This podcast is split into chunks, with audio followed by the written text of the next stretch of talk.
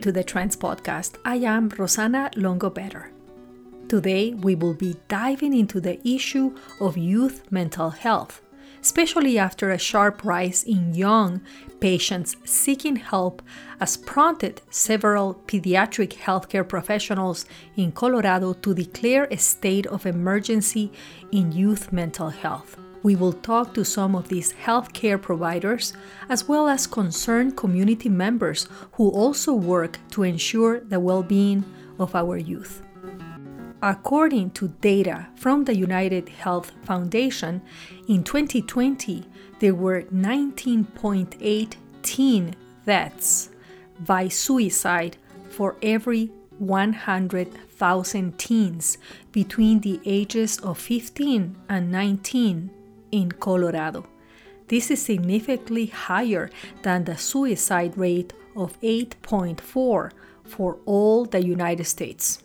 For Colorado, the teen suicide rate have been rising every year by over 11 percent points in the fourth year of the pandemic. The pandemic has only made matters worse. We begin today's podcast by rebroadcasting a report aired in late May of this year by KGNU's news director, Shannon Young. Pediatric healthcare professionals in Colorado are ringing alarm bells about what they say is a crisis in the mental health of the state's children. The Colorado chapter of the American Academy of Pediatrics is publicly joining Children's Hospital Colorado in its declaration of a state of emergency for pediatric mental health. Jena Hausmann, Chief Executive Officer of Children's Hospital, says it's been devastating to see suicide become the leading cause of death for children in the state.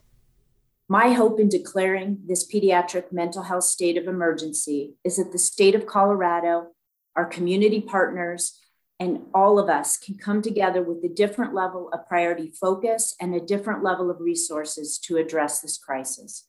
The frustrating truth is that our schools, our counties, and our healthcare providers across our state have really been taking extraordinary and, in some cases, even heroic action to create workarounds to a system in our state that simply cannot handle the volume nor the acuity of demand that we are facing. The demand for acute behavioral health services has nearly doubled across the Children's Hospital system since 2019. And there have been many weeks in 2021 where the number one reason for presenting to our emergency department is a suicide attempt. David Brumbaugh, Chief Medical Officer for Children's Colorado, says in more than 20 years in practice, he's never seen anything like the level of demand for pediatric mental health services like in the last 15 months, and that it's only grown more acute in the last three months. The weight of this crisis was apparent during a media call with medical caregivers, including Dr. Brumbaugh, speaking about what they've been treating inside under resourced facilities. Our kids have run out of resilience. Uh, their tank is empty. And that's where we are right now as a system and as a state. And uh, it's impacting families across our metro area, across our state. And I'm sorry, but this is what uh, we're feeling as uh, caregivers every day. So, as a result of this, we're seeing uh, kids who uh, were, were largely functional, who the, the kind of floor is falling out from them they're, they're, they're attempting suicide. They're populating our emergency departments. And on any given morning across our system, we have a dozen or two dozen kids waiting for an inpatient behavioral bed that uh, they may wait hours to days to uh, have access to. And this has stressed our system from the EMS providers that go to the house all the way to our uh, psychiatrists who care for these patients when they when they come in. And uh, it's really a tough time. Emergency providers in hospitals are witnessing the most acute manifestations of the pediatric mental health crisis, treating children as young as eight who have acted on suicidal thoughts. The state that we are in is not sustainable. This is a situation, like David mentioned, unlike any other that we've experienced, most of us in our career. Some of us have been in healthcare for more than 35 years. That's Chief Nursing Officer at Children's Colorado, Pat Givens we can't build enough beds to keep pace with the demand. We just can't. And so, in the meantime, we are in a crisis mode regarding the behavioral health needs of children that we serve, in addition to focusing on and anticipating the normal seasonal illnesses that are common to children and wondering what's going to happen with SARS CoV 2 next generation and all the variants related to that. We're used to managing staffing and resources to do this work on a routine basis. But now we have this additional surge of children with mental health needs. While COVID cases are on the decline, pediatric caregivers want the public to know that the pandemic is leaving behind a wake of traumatic stress in children that is not anywhere near over. And what they are seeing is a complex web of health problems that require more than vaccines to prevent. That was KGNU's news director, Shannon Young, with the report she aired a few months back. We now dive deeper into our analysis of the mental health crisis affecting Boulder County's youth. In 2014, suicide accounted for 41% of teen deaths in Boulder County. While alarming, the rate has only gotten worse since then. Ari Herson Kessler is the Director of Equity and Partnerships at the Boulder Valley School District. He describes the sense of hopelessness our youth are experiencing with the pandemic, the recent wave of racism and police brutality, the environmental crisis, and other events that may be contributing to the present mental health crisis. On the one hand, I'm hopeful because I see their tenacity in tackling the problems and realizing the adult generations have not done enough and and seeing examples of youth around the country and the world who are making a genuine impact. So on that level it's really uplifting. Um, on the other hand the hopelessness you described i can i can see and feel the level of overwhelm it's intimidating even as an older adult. So for a 15 year old to see from you know the fires to the melting ice caps to extreme weather just environmentally it's enough to feel despair uh, and then when you combine that with the emotional tenor of the pandemic along with um, so many continued inc- incidents of systemic racism, police brutality, economic in, inequality. Uh, it's so much to take in. Um, and I think our youth are now in this like somewhat traumatized recovery mode from the you know the twin pandemic combined with you know especially for our immigrant youth but other youth the the four trump years really left a toll on many young people's psyche. Um, and so it, it just feels like, you know, a colleague of mine said, the last year has been the longest five years of my life. Um, and I, I think for young people, like they weren't, they were even less prepared than we were for this shocking shift that, that the pandemic caused. Um, but my hope, Rosanna, is that there are some beautiful silver linings that come out. You know, that, like I shared earlier, the emphasis on relationships. A concrete example would be hopefully our young people are hugging their friends and hugging their parents more the rest of their life than they would have done without the pandemic. That there's these this level of gratitude and appreciation that buoys people's psychological and emotional well-being uh, because of the pandemic. So um, yeah, I'm in an interesting place of feeling their despair and sharing some of it, as well as admiring and being inspired by their their leadership. Because in some ways, they are they're the most inclusive generation we've probably ever had in this country, and they also are more savvy and knowledgeable about um, how to create a more equitable world. And, and they're not as uh, constrained by the limitations I think we have as adults of oh that's that's not quite possible. Um, they they they see they see a, a road there maybe more clearly than we can. That was Ari Herson Kessler, Director of Equity and Partnerships at Boulder Valley School District. We will now hear from therapists and practitioners in the community. Marinela Maneiro Goodwin is a well known Latina therapist, family counselor, and school liaison in Boulder. She also owns her practice, Your Connections. She believes that it is important to consider the stresses that were present even before the pandemic started. The challenges are there because it's like a, to relearn, you know, some some of the same um, skills that they had before.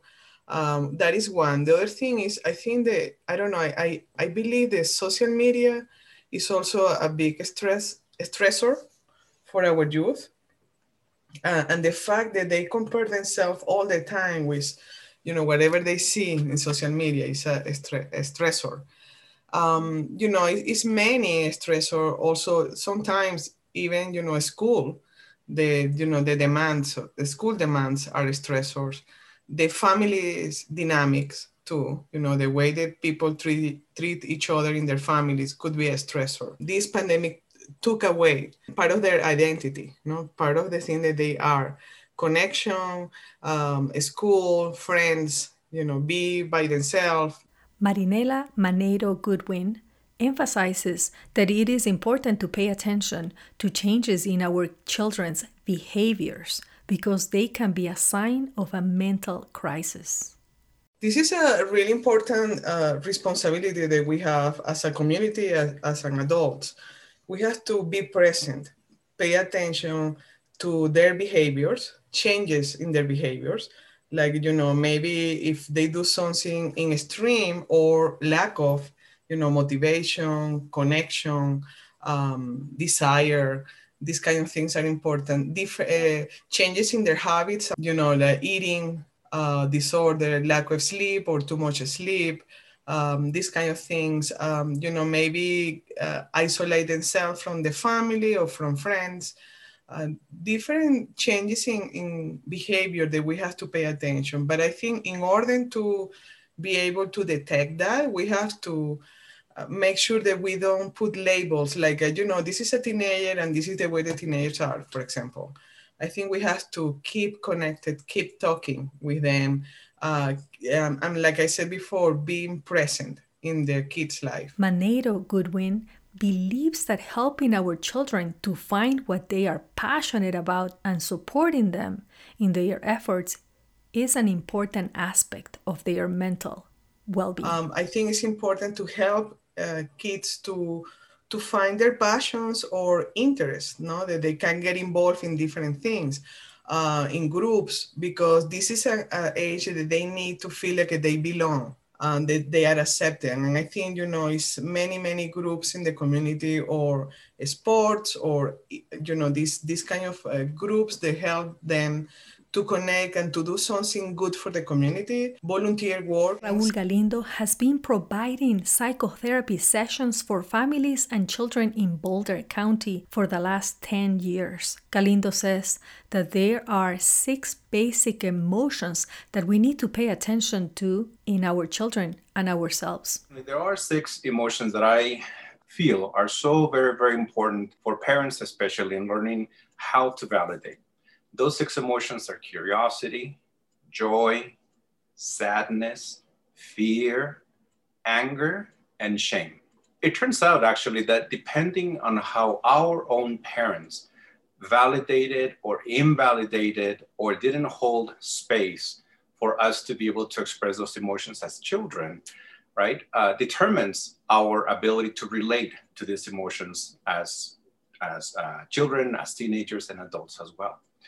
So specifically uh, working with parents, I find that many and uh, many of the, of the depressive uh, symptoms, anxiety symptoms, any emotional struggles that children face have a lot to do with parents' inability to validate and hold the space for these six emotions, right? So in this class that I teach, for example, we encourage parents to look at these six emotions and determine whether in their upbringing, the uh, uh, whoever raised them, were they able, were these parents who raised them, were these people who raised them, were they able to hold a space for these six emotions? Because if they were not, then most likely parents are going to have difficulty holding these same emotions for their own children, right? So the audience can even do this on their own if they if they choose. All you have to do is draw a circle.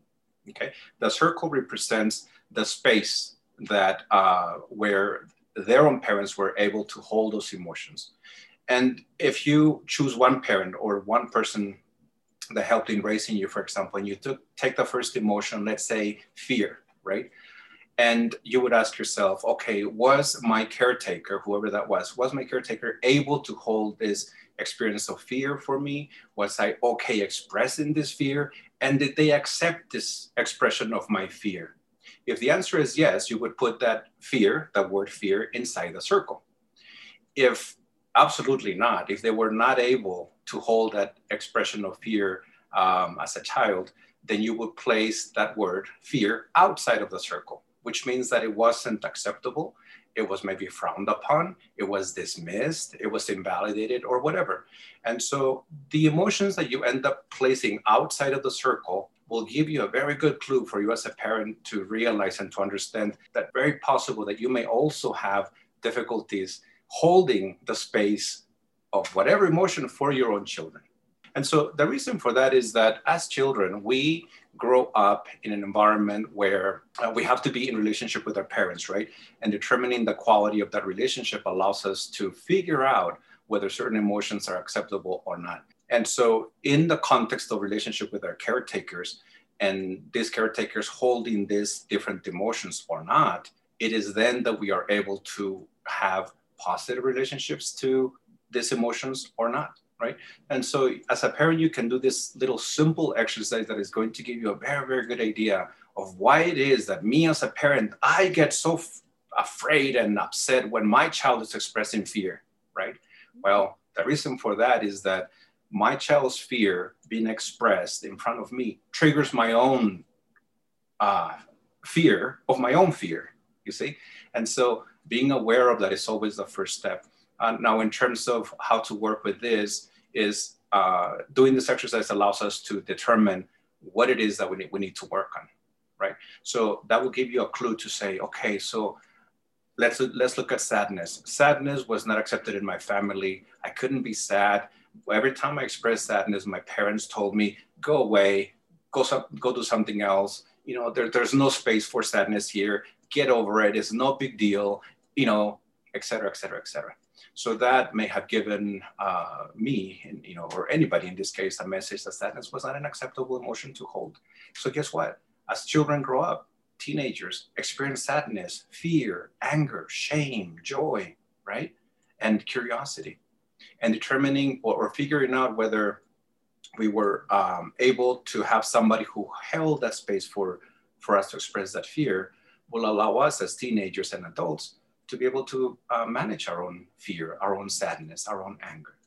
If we don't have that, it becomes all the more difficult. While Manero, Goodwin, and Galindo provide professional mental health services, there are a number of organizations that pay attention to other aspects of wellness that are designed to prevent adverse mental health issues in our youth.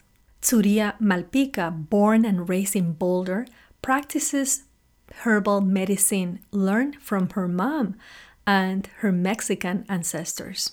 She was recently involved with an organization called Natural Highs that concentrates on substance abuse prevention for teens and adults in Boulder. I found her bathing with her friends in the St. Vrain River in Lyons after a women song healing circle. And also, that's connected to my love and connection for the natural world because a lot of these medicines grow wild all over the place. So it's beyond just the plants being medicine, it's really an interaction with the environment well, at least I observe with a lot of young people that it's not, it's kind of a stigma. There's, there's this idea that, oh, it's only me suffering. And it's also a really intense experience to have high stress and anxiety. And so it's not something that people really are comfortable always sharing and speaking about. So, one piece for me is really just having better support circles and better support systems all around and having community and having people other than their parents that they can lean on for support and to have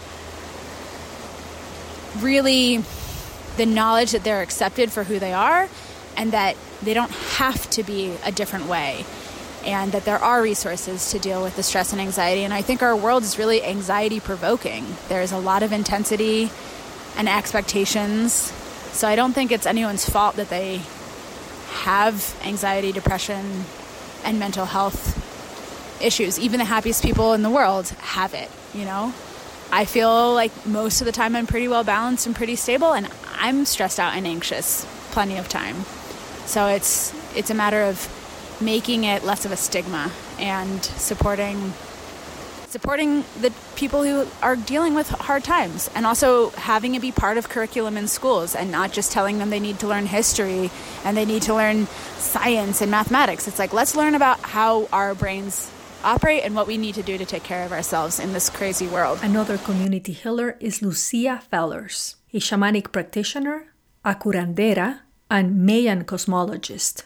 I caught up while volunteering on a forest restoration project in Calwood Educational Center. I know that Children's Hospital is admitted over 150% more um, into their inpatient um, treatment than they have in previous years. Um, we know that that is just the tip of the iceberg. We know that these are only the kiddos that are asking for help. Um, so if we want to look at the answers, if we want to look at the healing, if we want to look at um, what this means, well, on one hand, we can get disheartened, you know, um, and on another, we say, wait a minute, these kiddos actually have people who are speaking for them, which means that there are more people who are caring about these kiddos than who have cared about them in the past or who are recognizing the symptoms of mental health emergencies than have recognized them in the past. And maybe perhaps also the stigma of um, getting help, especially in our um, communities um, who really need um, to be heard. You know, we are in Calwood um, helping to restore this land. Part of the land was 606 acres, which is fully half of Calwood, was destroyed by fires last year. What we're doing right now is helping to create areas um, so that if a fire were to happen, it would not be so devastating. Um, we're helping to work with the land to nourish her. Why? Why is this important? Well, you know, the things about mental illness, the things about this is, I, I tell um, people, you know, there are really only four causes of, of all illness. And, you know, people will come at me with like the worst things. And even those same things, you know, this, this comes from a lack of self love, a disconnection from source, divine, whatever you want to call it, right? In this disconnection from others, right? And this can take a lot of forms, but when we're disconnected from others and disconnected from ourselves, we are disconnected from source and just feeling hollow inside, hollow, empty. Anytime we work with the land, we are working on our own bodies. So if we put our hands in the soil, it's the equivalent of putting our hands inside of our own bodies. Fellers believes that the connection with our bodies and the land is crucial for our mental well being. Get outside, be in the dirt, be with the trees. The trees are so wise, so wise. Look in your communities. Spirits need restoration, they need healing. And these, these children, they are the answer. They will teach us these ways. This mental health crisis is going to bring us together. So let's come together as a community. Come to your communities. Let people know so that other people can start talking about it. The more we talk about it, the less shame there will be. And then we will understand there so many of these children that are labeled as mentally ill have gifts. Gifts, powerful gifts. They're sensitive mm. in so many ways. I came across in a bus hop farm to table with Alexa Rosenthal, the co founder of Ecoversity, a school of ecological education. Through this work, she has the opportunity to work with teens and youth. Rosenthal shared her thoughts about why the young generation is feeling eco anxiety. Our generation, or the rising generation, is one um, that has access to the internet, which allows us to learn rapidly, and we understand the ecological collapse in which we're facing.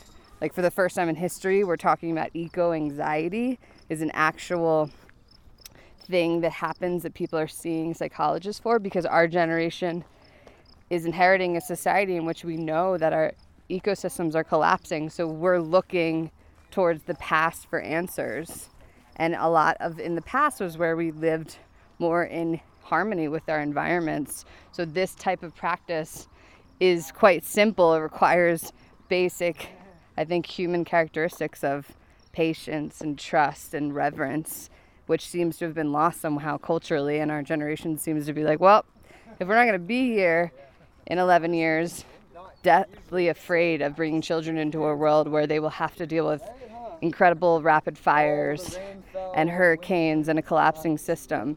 So, my mission of grow- waking up every day is to ensure that we have a future for our grandchildren. Ecoversity, when we say our vision statement, it's one day we hope our grandchildren will spend more time enjoying the world and less time saving it. Rosenthal shares that one reason she started Ecoversity is that when she was 19 years old, she attempted suicide. Actually, to tell you the real truth of why I started Ecoversity, I actually had a suicide attempt when I was 19. And I had a 4.0. I got into the best college, my number one college. I was the captain of the tennis team. I was voted best personality, but I was super depressed because I also understood and didn't understand why it seemed like our house was burning. And I didn't understand like I could meet all these accolades that I was told to meet, but I was still so depressed. And I realized in our educational system, we weren't taught basic things like self regulation, self compassion, which I think transfers to our relationship to our environment. So I think the epidemic of suicide, which is an epidemic, it's one of the leading causes of death of my generation. And I've been there, that pushing forward into systems like this that have reverence for our environment, I know when I feel connected to my environment, I feel more peaceful. So I knew there was a different way. And this is like the, the chance of finding that different way. Through this podcast, we have had the opportunity to hear from doctors, mental health professionals, healers, counselors, and community activists about the current mental health crisis affecting our youth in Boulder County.